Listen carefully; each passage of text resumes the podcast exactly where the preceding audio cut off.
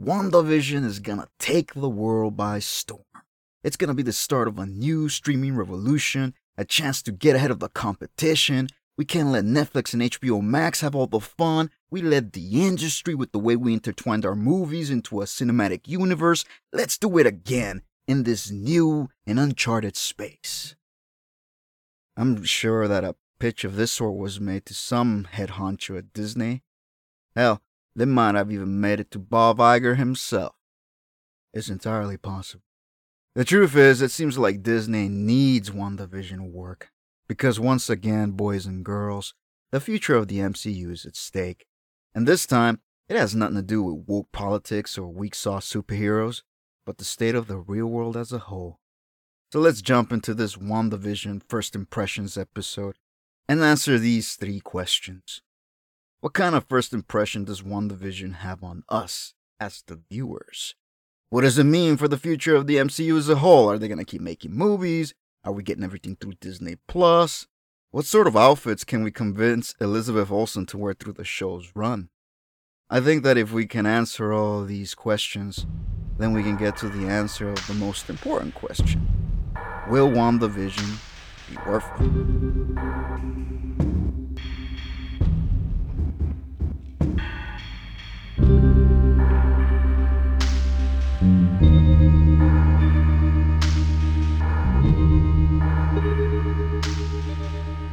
Hello, my freaky darlings, and welcome back.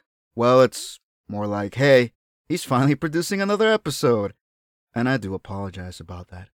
It's fairly easy, though time consuming, to jot a few notes down, write a script, record, edit, and publish an episode when you're unemployed.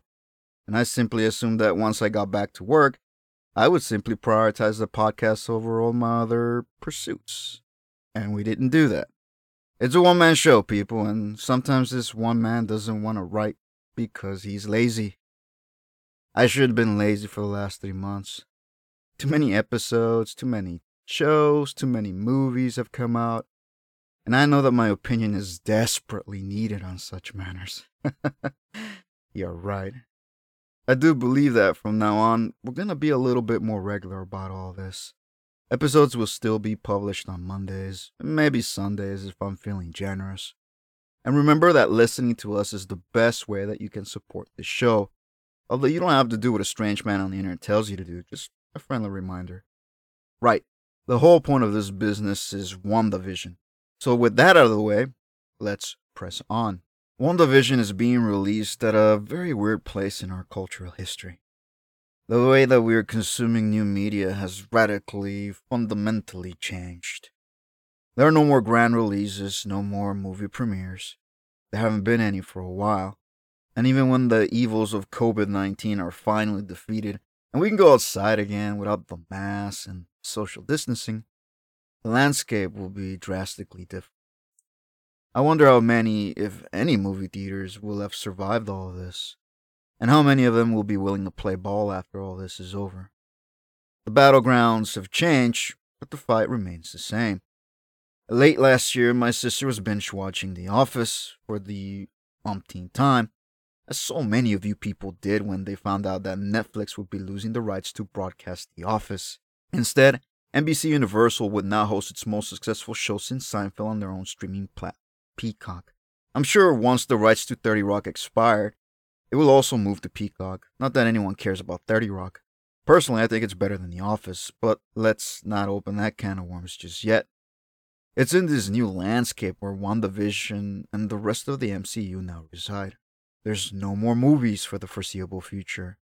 And a future most uncertain after Spider Man Far From Home kickstarted Phase 4 of the MCU. The roadmap that was presented to the fans before all this madness began was dubious.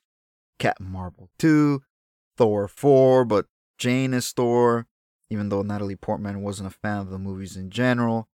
A movie that was just the female Avengers. What was it called? A Team? A Rock? What's it called? Hold on, let me look it up. A Force. Yeah. All of those announcements were a little concerning. No one wants politics in our films. We want to escape the real world and spend time in another one of our choosing. We all saw what happened to the Star Wars franchise as a result of these agendas taking center stage as opposed to the story.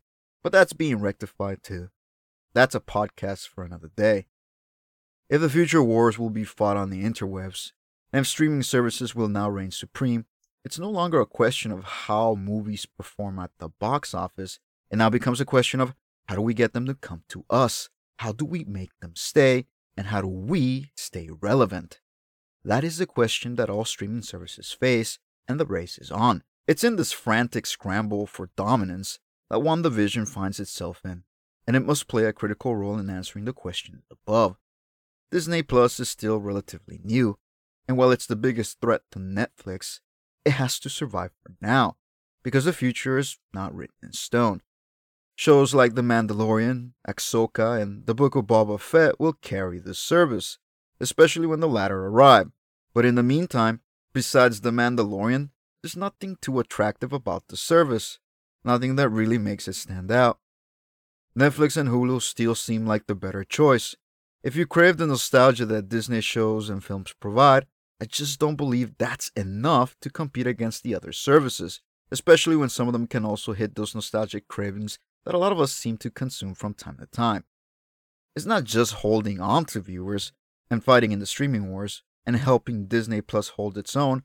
WandaVision could be the future of the MCU as a whole, and all of this depends on where the TV show goes and why. Story wise, I don't want to believe that the MCU's best years are behind it the X Men, the Fantastic Four, the Celestials. There's still a lot of good stories that have yet to be told in the Marvel Universe. Stories that deserve their due diligence, and if anyone can pull it off, it's Kevin Feige and his bunch. Before, I mentioned Spider Man Far From Home, and the truth is, I wasn't the biggest fan of that movie, and where it left the MCU as a whole. The heroes of the past are long gone, and now the new generation must take their place. The previous Spider Man movie didn't really advance the overall plot too much. It was a personal story, and Far From Home felt like much of the same. It was their first opportunity to show all the repercussions of the snap, and instead, it focused on Peter getting tricked by a disgruntled Stark employee while at the same time trying to get closer to Michelle Jones, because I'm not gonna call her MJ. I I refuse. Having said that, WandaVision can rectify this problem. It can spark an interest in the minds of all those fans, myself included, that think that the MCU is done and that they can't top the amazing storyline they built over the last 10 years. Is it unfair to place such expectations on a show that has 30 minute episodes? Yeah, maybe.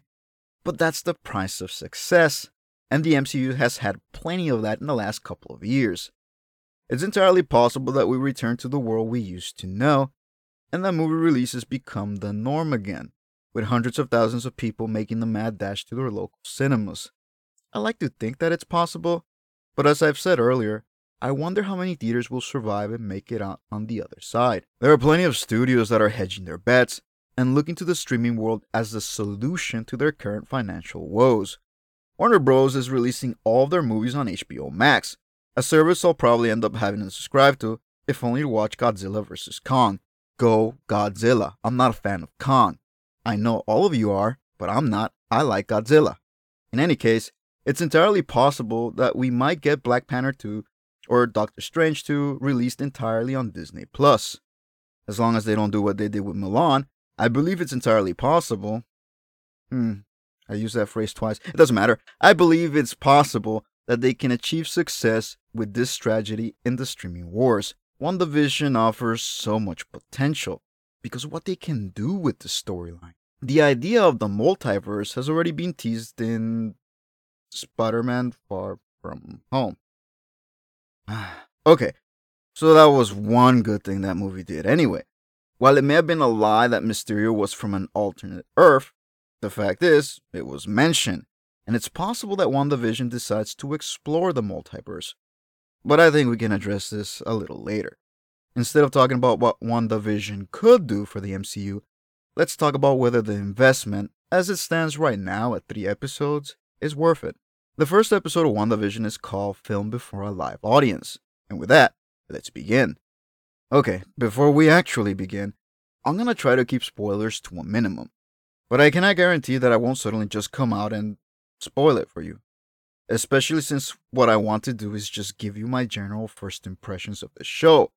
And I can't do that and keep it entirely spoiler free. Well, maybe I could do that, but I'm not going to. Okay, so now let's begin. If you've had the opportunity to watch the trailer for the series, you can see that the directors, showrunners, they want to fashion the show after different periods in TV history. And the first two episodes have a very 1950s, 1960s feel to them. We see Wanda and Vision arrive as newlyweds to a small town where nothing of note really happens, and they now have to adjust to a new lifestyle, and all they want to do is fit in. Hilarity is supposed to ensue. At first glance, I thought that they were trying to go for a I Love Lucy feel to the show, but as the episode went on, and before I cover any details, it wasn't I Love Lucy that it was trying to go for, but instead, it's definitely Bewitched. Did any of you get the opportunity to even watch Bewitched? It's entirely possible. I gotta stop using that one. Last time, it's possible that you did. That you had a parent or, or a grandparent that did watch this show back when they were airing it. Or maybe you saw reruns in the background of the household where you grew up in. It's a safe bet to say that most of us didn't. Anyone my age is really nostalgic for the 90s, the late 80s, Anyone older can remember shows from the 70s, late 60s. Okay, so when did Bewitched start and why are we even talking about it? Okay, so Bewitched started in 1964 and ended in 1972. It was filmed in both black and white in its earlier seasons and in color by the end of the series. I thought Bewitched was made as a response to I Dream of Jeannie, but lo and behold, it's actually the other way around. It was NBC's response to ABC's success with Bewitched. Learn something new every day. So, why even bring it up? Well, I guess it's because the reference only works if the audience understand it. If the audience understands it. A simple example, if you watch Spaceballs but have never seen Star Wars, the film parody is kind of lost on you. And I guess the same can be said about these homages to a certain point. I think the first episode is a lot better if you know what they're doing and why. And as a result, you can appreciate all the little details that they added to enhance the atmosphere of the episode.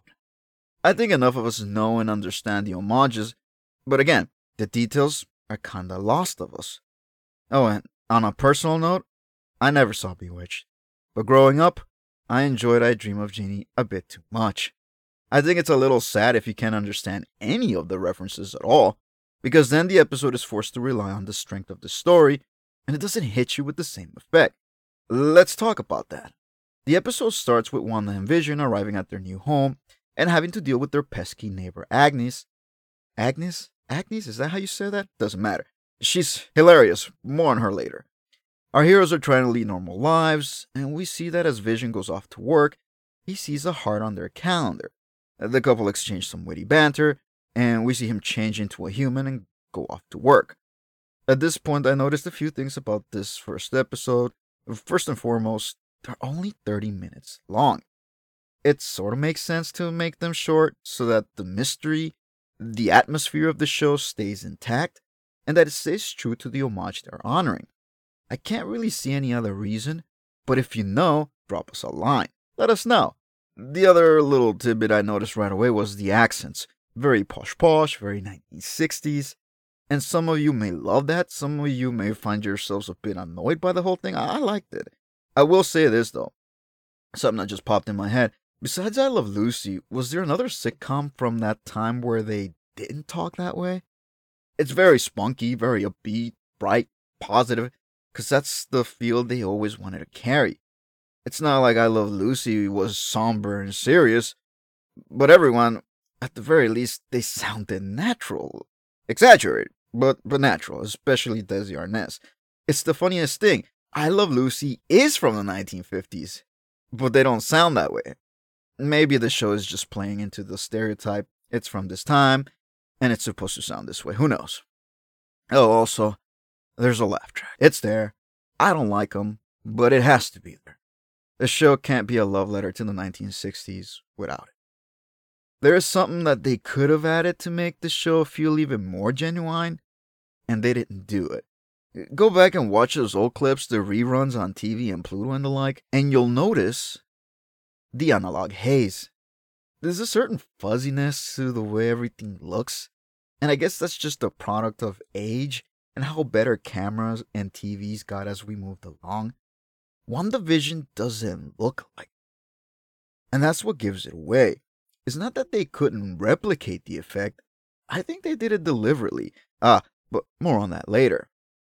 Wanda and Vision both discuss what the heart on the calendar could be. Wanda talks over with Agnes. We see Vision at the office filling out reports and talking about it with his coworkers. They both make assumptions as to how to proceed. Hilarity ensues. And yeah, I mean, it's a trope. Misunderstandings built upon misunderstandings. And until very recently, it was a writing staple of most sitcoms. It's a bit harder to do nowadays because a lot of those misunderstandings involve not being able to reach your friends and that's not really a thing anymore. Anywho, Vision's boss shows up to dinner and is surprised by Wanda. And all I gotta say is, damn, Wanda! That's literally what I have written down on my notes. That and how many times am I gonna say that as the show goes on? I mean, it's a good outfit. That's all I'm really gonna say about that. Watch the first episode to understand the context. Now, Wanda and Vision have to give them food. Oh, nothing less than a full three course meal will do, of course. Ah, Agnes shows up to the rescue with ingredients and recipe cards. I like how she wouldn't leave. That was pretty funny too. That made me laugh. At this point, this show is just leaning heavily into Bewitch, which is fine, I guess. Plates and food are floating all over the place. Despite all this madness, they, they don't get found out. Vision does his best to entertain his guests with a song, and finally, after all is said and done, the Harts do get their meal. They sit down, but then they don't really eat. Besides the fact that having breakfast for dinner is a novelty item for them, the meal is uneventful until Mr. Hart starts to choke. It's at this point that the facade of the show starts to break. Mrs. Hart doesn't seem at all concerned with her choking husband. She just repeats the same phrase to him over and over again. Of course, I go to my notes and it's not there. I didn't write it down. But she wouldn't stop repeating it, and her face doesn't waver in the slightest bit. I wonder what that's all about. Wanda begs Vision to save Mr. Hart by using his powers, and he does. He phases his hand inside his throat and pulls out the obstruction. It's not in my notes, but I'm wondering why Vision didn't use the Heimlich maneuver. When was that invented, by the way? In any case, Mr. Hart is grateful. They leave, and Mr. Hart tells Vision that he can get far in the company and practically gives him a promotion on the spot. Wanda and Vision share a moment and they live happily ever after. At least they would if this was the 1960s and not a TV show on Disney Plus. Before we move on to the next episode, I wanted to share with you all, y'all, I wanted to share with y'all a few more details that don't really fit in anywhere, but they were of note. First and foremost, there's five whole minutes of credits, but no Marvel after credit scene.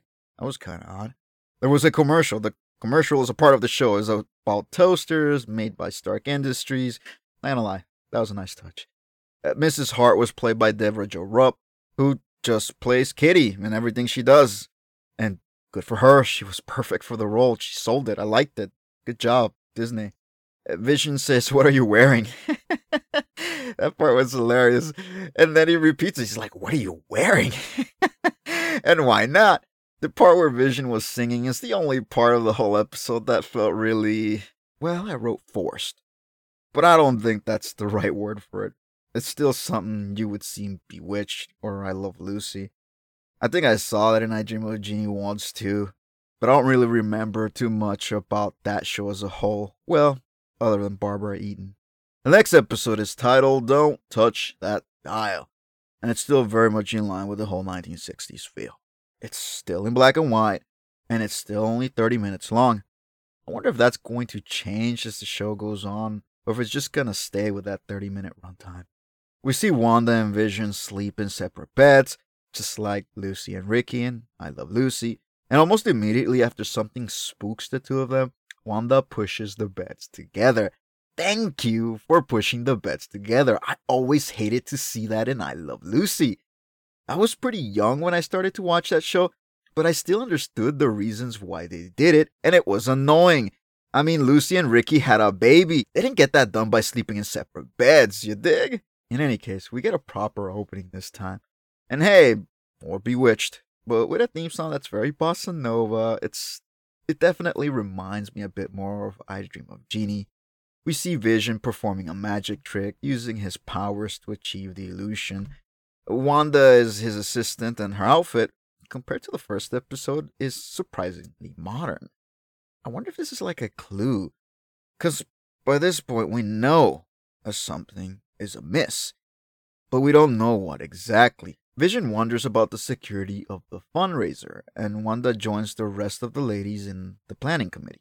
Okay, before I get ahead of myself, there is something else that happens that also alludes to the fact that something is amiss. Making a point to be somewhat spoiler free, all I can say is that it involves color. Agni, Agni, Agnes, I'm gonna leave that in. Agnes stands out as the fast talking, quick witted, funny friend, and it's totally working, even if she's still using the 1960s tone. Dottie is the head of the planning committee and apparently someone with a lot of power in this community. At least that's the impression we get from how scared some of the other ladies act around her. At the same time, Vision is actually fitting in with the other guys. He's telling jokes, he's making friends, and he accepts a piece of gum, which he accidentally swallows. Back with Wanda, she's making friends with Geraldine, who's just as nervous as she is, and Wanda is not making a great impression with Dottie. To the point where Dottie is very suspicious of who Wanda is and where she came from, and asks her, and thus, Who are you?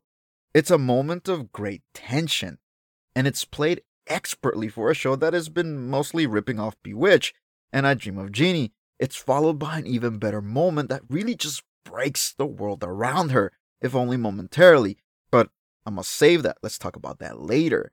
It's time for another commercial, this time from Hydra. Was it soap? I can't remember. I saw the Hydra logo and I liked the callback. I hope these commercials get some sort of payoff later. Like maybe they're using them to keep Wanda and Vision brainwashed, like with subliminal messages or something. I don't know. That's just a guess. The time has come for the fundraiser. And the whole town is participating, as they usually do in these kind of functions.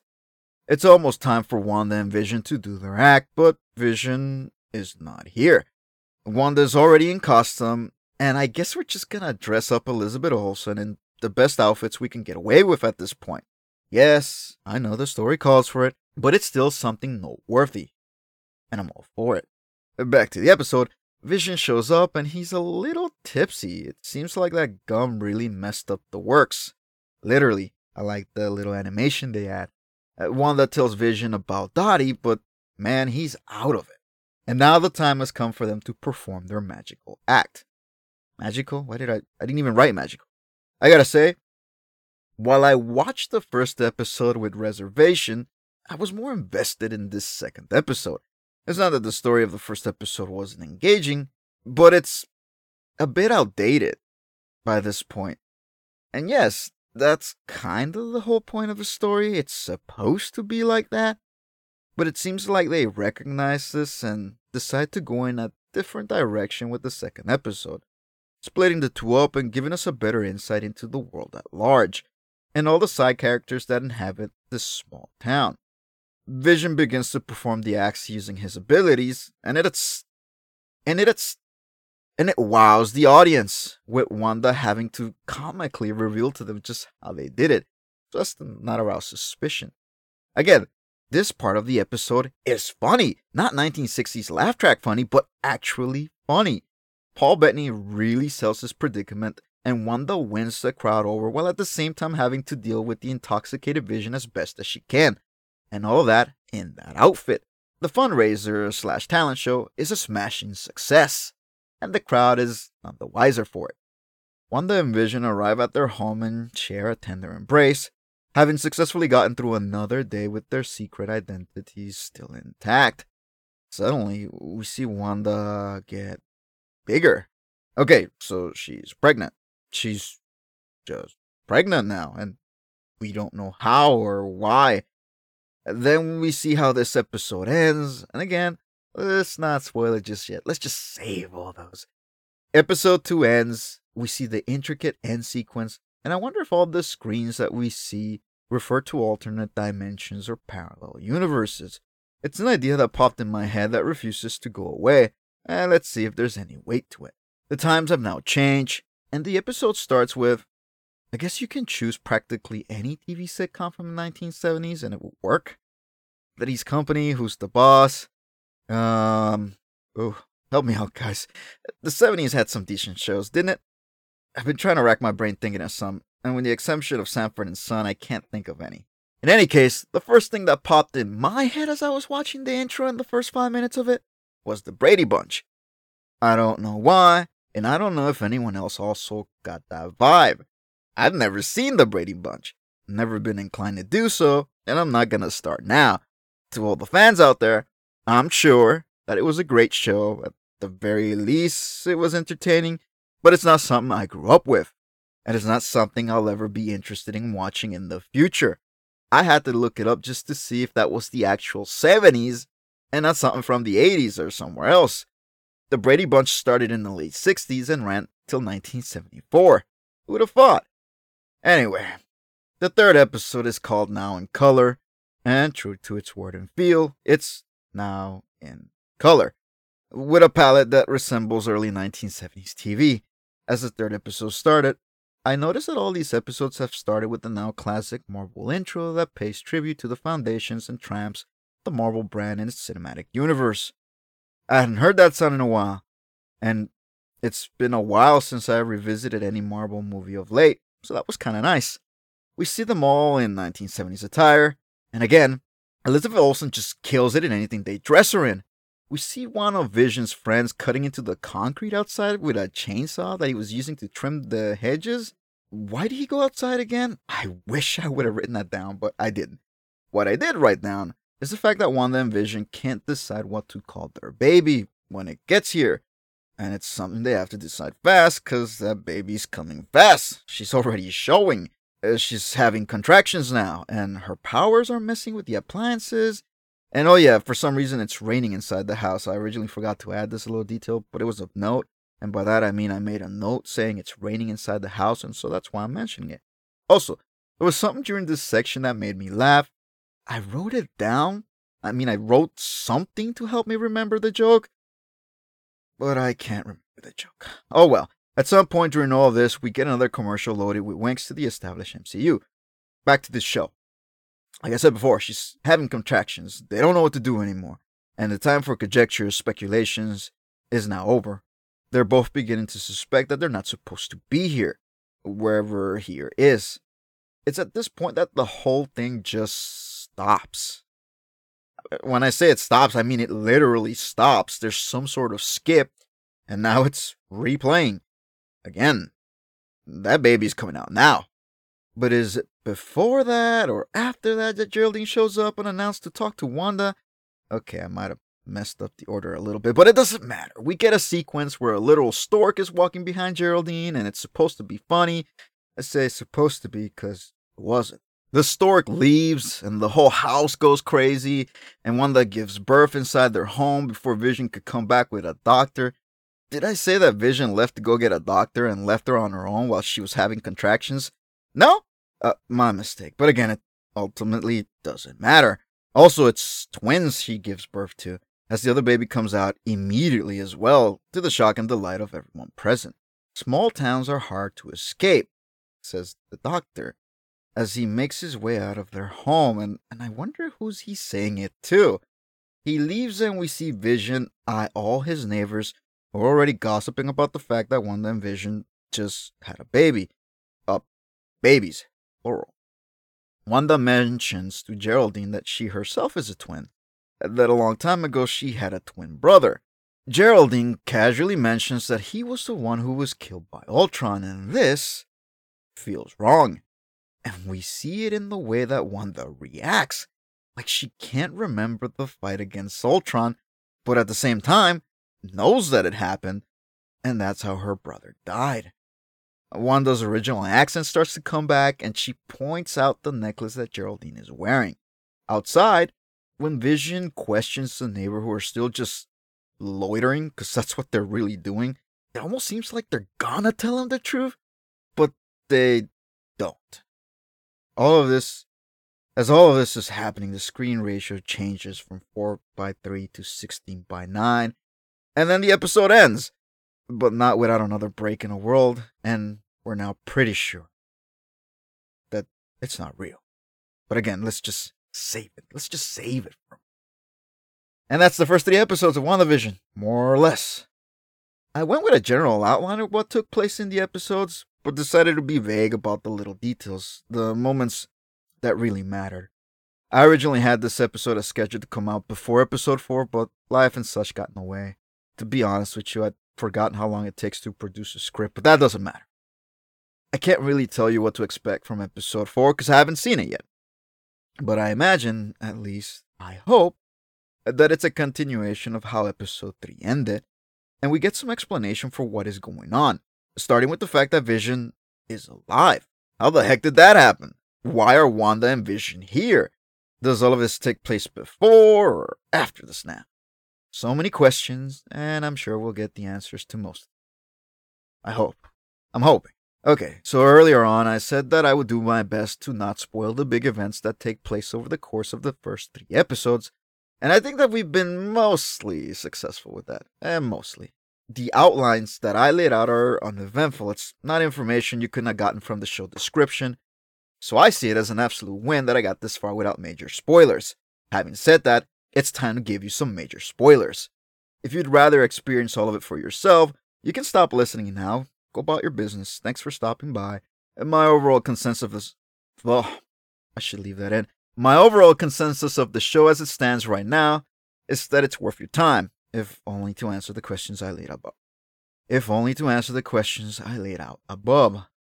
I wasn't super excited to see a TV show when Marvel's been doing movies, but it's a change of pace and a nice opportunity to play some more with established characters. No need for character development, no need for world building. That's all pretty much done.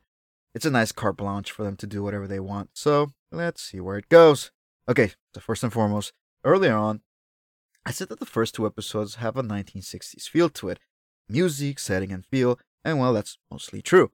Mostly. One thing they could have done to make the show even more genuine was to add a digital analog haze, but they didn't. And I said that I think that was done deliberately, and here's why. It's all sharp and clean because it's meant to be an illusion, a dream, it's sharp and clean because it's not really the past. It's a subtle hint that you're not really in a small town like you think you are. I know that most people describe their dreams as fuzzy, vague, and difficult to remember. And difficult to remember, but that's after the fact. If you're in a dream and there's nothing preposterous about what's going on in the dream, and by that I mean no zombies, no Godzilla, no incredibly hot girlfriend that's way out of your league, and how did you even get her, then how would you know you're in a dream? If your answer is because at some point you wake up, the Matrix might have something to say about that. And I feel that's where we might be going, but I don't know. I'm just speculating. Okay, back to the first episode.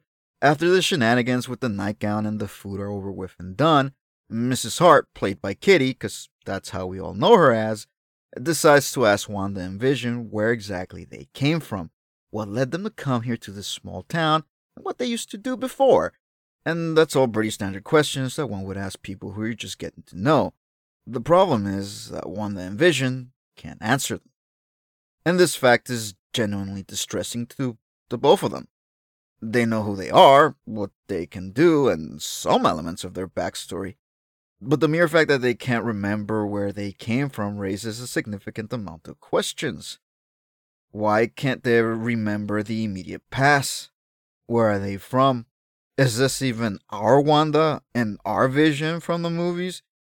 Why don't they know? Why is the fact that they don't know not concerning to Kitty or Mr. Hart at all? Because you'd think it would be. None of this phases them in the slightest bit, and that's telling, so what does it all mean? Your guess is as good as mine, but it's all I could think of. After Wanda and Vision can't answer the question, Mr. Hart begins to choke and he falls to the floor. He's dying. I mean, he's you can't breathe. And all that Kitty could do or say was stop it or something to that nature. I didn't write it down. And the whole thing just seems odd. We see Vision finally use his powers to remove the obstruction, and it's just bizarre. She doesn't freak out, doesn't panic, nothing. It's almost like she knows she's not supposed to. And I wonder if there's gonna be a callback to this moment in the show, because it totally breaks the immersion of the setting. Up to this point, the only odd ducks in the whole thing were Wanda and Vision. However, having Kitty react to this way totally. Yeah, no, that's not right. However, having Kitty react this way totally breaks the immersion. And again, all I can think of is this is like a glitch in the Matrix, like something that's not supposed to happen. In episode 2, we see that something startles Wanda and Vision, and she ends up pushing the beds together. Later on in the episode, again, we hear the same noise, and when Wanda goes outside to see what it was, we get a red helicopter in the bushes. I know the helicopter is red because it's the only item on the screen that's in color, and this is not explained. Uh, Wanda tries to tell Vision, but he's drunk. He's not coherent, so he doesn't get brought up again. But it's of note. Again, I hope we get some sort of payoff from all these little moments, because they definitely deserve an explanation. Episode 2 expands the cast a bit by introducing a large number of neighbors into the mix. We already knew Agnes, who wants to be the life of the party whenever possible, but we also see Geraldine and we get Dottie. I know the guys get names too, but I didn't write, but I didn't write them down because they didn't leave an impression on me. It's Dottie, the one who stands out the most. Dottie has power and influence. And that's not something they just wrote into the script for no reason. I think she's like a game master or an admin, someone who can change who you are or your status in this world. And I'm so hoping to be right on this one because it makes so much sense to do it like this. That's not even the thing that stands out. After Dottie and Wanda have their little standoff, we hear a message played out on the radio that calls out to Wanda. Where are you, Wanda? Who's doing this to you, Wanda?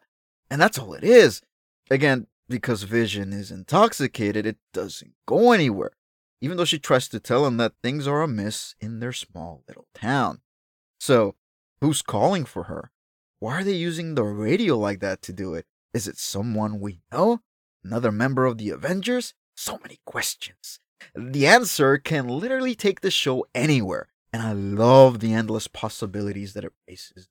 Episode 2 ends with them celebrating the fact that they got away with their charade, and the town is none the wiser. Wanda Vision embrace, and suddenly she's pregnant and showing. I said all this. Uh, this might be alluding to TV magic where characters suddenly get less screen time or disappear for a bit before returning, but I don't think it's that at all.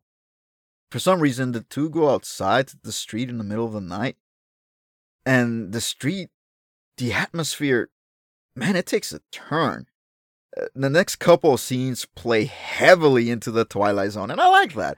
We see the sewer cover come up, and some guys dressed up in beekeeper suits. They come out from underground, and she's like, "Nah, nope."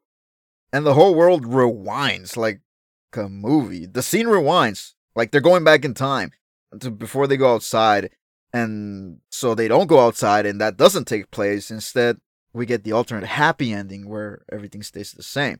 It leaves me with so many questions reinforces my beliefs that this world is not real. Overall it's a great scene to end the episode on. Episode 3 plays it pretty straight for the most part. If you can call indoor rain possessed appliances a magic baby and the stork. If you can call that straight then it's pretty straight. I can do that I wasn't a fan of the stork sequence, but hey, it's what happens at the end, so that's cool. Uh, Wanda launches Geraldine out of the town, and we see that the town limits are surrounded by military tents, and there's a force field around that town. I'm pretty sure that's what that is. Okay, so again, what does it all mean?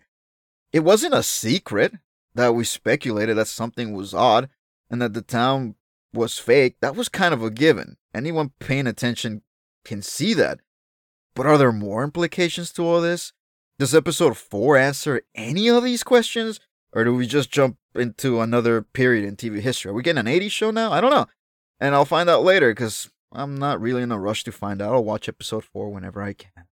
Earlier on, I mentioned that the concept of parallel universes, alternate dimensions, was something that the MCU alluded to in Spider Man Far From Home, even if it turned out to be fake. I don't think it was just a nod to the comic book readers. I really do think that their future is exactly this, and that this is the reason why WandaVision is so important to them. It's the key. It's how we get to Fantastic Four, it's how we get to X Men, to Dark Phoenix. WandaVision could turn out to be a way to access parallel universes. Universes where Captain America and Iron Man are still active. It will give them a way to bring those characters back if they wanted to. It could be an opportunity to see familiar events play out differently, and hey, that's pretty freaking cool. It would give them a reset button of sorts to do whatever they want with these characters. It would explain the reason why Vision is alive, even though we all saw him die. Like I said before, if we're not gonna have grand blockbusters in the future, then smaller releases on Disney Plus could be a way for them to stay relevant, for the MCU to continue to grow and expand, and tell even better stories than the Infinity Stone saga. It's all there, waiting to be taken. Of course, I could totally be wrong. WandaVision could turn out to be a gigantic failure and turn people off from the MCU as a whole. But why be so negative? Do we really need that right now? Let's embrace the endless roads that we can travel upon and enjoy the ride. I don't know where WandaVision is going. I have an idea, but nothing concrete, and I like that. If you're a hardcore Marvel fan, you're already watching this. You've seen episode 4, and so you know more than me. And good for you. Stay true to who you are. If you're on the fence about this show, give it a shot. What's three episodes in the grand scheme of things? If you don't enjoy it, then it's not for you, but hey, at least you gave it a try. I'm not out here to try to dissuade any of you. Not, not with this episode. I wanted to give you guys and girls an honest opinion of how I felt and what I hope takes place on this show as a whole. I don't have grand expectations. I'm not expecting a masterpiece, but it could be. If you stuck around to the end, I sincerely thank you for all the support. It's already been six episodes, and it's been fun. I forgot how much work it is to produce an episode, but the giddy feeling you get once it's out there and, and live, that's a great feeling. So let's keep doing that. If you want more, listen to our other episodes. In any case, take care of yourselves, my fellow travelers, and beware the wasteland.